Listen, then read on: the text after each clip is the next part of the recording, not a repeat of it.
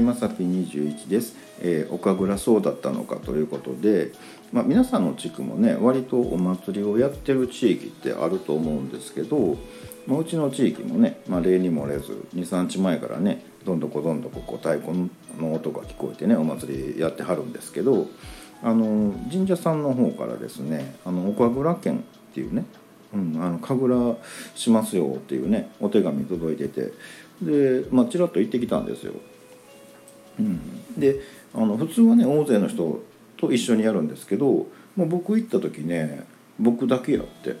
うん、あやっぱもう僕専用やな思ってねもうやっぱついてるの来たよとか思ってたんですよ。ね、あの高音の塊みたいなもんなんでね。うん、で僕ずっとねあれ神楽って読まずにね人楽と思ってたんですけどなんか難しいねああいう系ね。うん、であの神が楽しむって書いて神楽なんですけど、まあ、巫女さんがね前で踊ってくれはるわけですよ。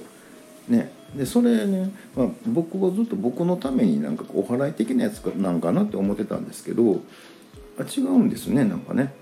うん、全然知らんかったんやけどあの僕の代わりにその舞を待って神様に楽しんでもらうためにあの舞を奉納するみたいなね、うん、形なんですね、うん、全然知らんとね。うん、あの帰ってから調べてね初めて気が付いたんですけど、まあ、座ってる時はね、うん、なんかあんま、えー、巫女さん綺麗な人やなとかねうん、なんか、